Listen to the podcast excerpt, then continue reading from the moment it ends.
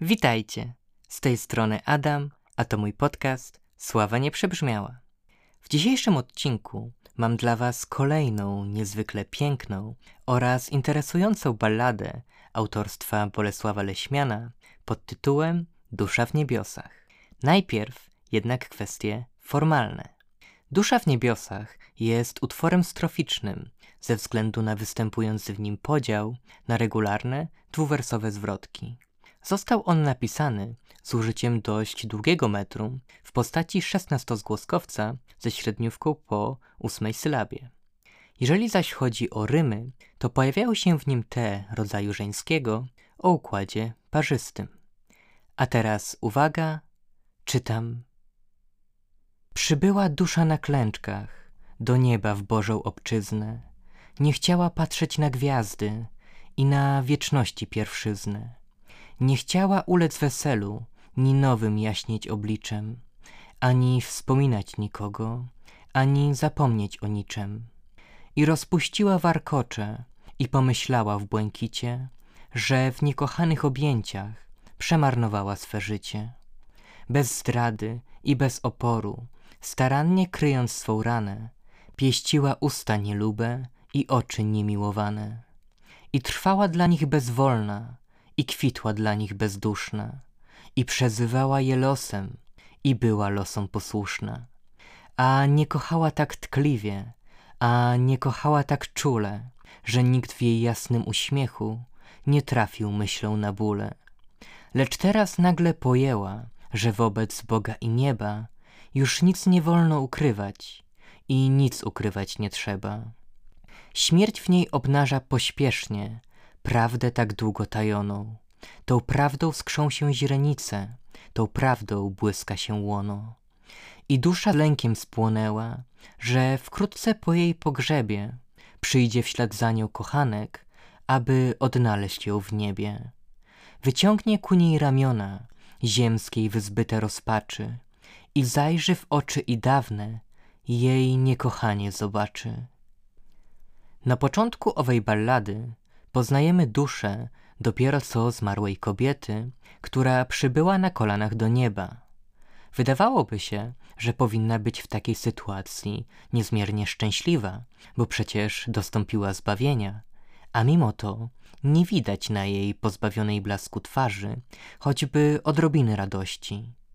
Nie podziwia ona gwiazd ani innych podniebnych rewelacji. Nikogo też nie wspomina, ani nie próbuje o niczym zapomnieć. Jak się okazuje, powodem tego jest fakt, że właśnie w tej chwili uświadomiła sobie, iż spędziła całe swoje ziemskie życie z kimś, kogo wcale nie kochała. Z powodów, których możemy się tylko domyślać, trwała ona bowiem w jakimś związku, ciągle udając, że wszystko jest w porządku. Starała się przy tym zawsze sprawiać wrażenie czułej i rzeczywiście jej to wychodziło, ponieważ nikt nigdy nie zauważył jej gry oraz związanego z nią bólu. Niestety po śmierci okazało się, że będzie musiała wreszcie stanąć w prawdzie co do swoich uczuć, ponieważ przed Bogiem nie będzie już mogła niczego ukrywać. Jednak to nie moment szczerości wobec Stwórcy jest tym, co dla niej najtrudniejsze, ale chwila, w której dołączy do niej jej ziemski ukochany i pojmie, że cała miłość wobec niego była jedynie iluzją.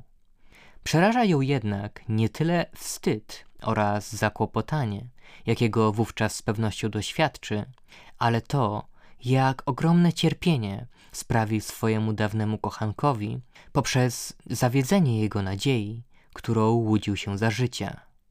Jak zaś możemy mniemać, to właśnie chęć uchronienia go przed tym mogła być jedną z głównych motywacji owej kobiety do pozostania w tej nieprawdziwej relacji. Wiersz Dusza w niebiosach, poza tym, że jest smutną historią, która budzi w nas współczucie, należy traktować także jako przestrogę przed trwaniem w zakłamanym związku. Chociaż zerwanie jest niezmiernie ciężką sytuacją, która powoduje zawsze sporo bólu, to zdecydowanie się na nie jest i tak znacznie lepsze od ciągłego udawania. Nie da się przecież budować niczego, a już na pewno relacji, na kłamstwie. Wcześniej czy później wyjdzie ono wszakże na jaw i trzeba będzie zmierzyć się z prawdą, co po dłuższym czasie będzie jedynie trudniejsze.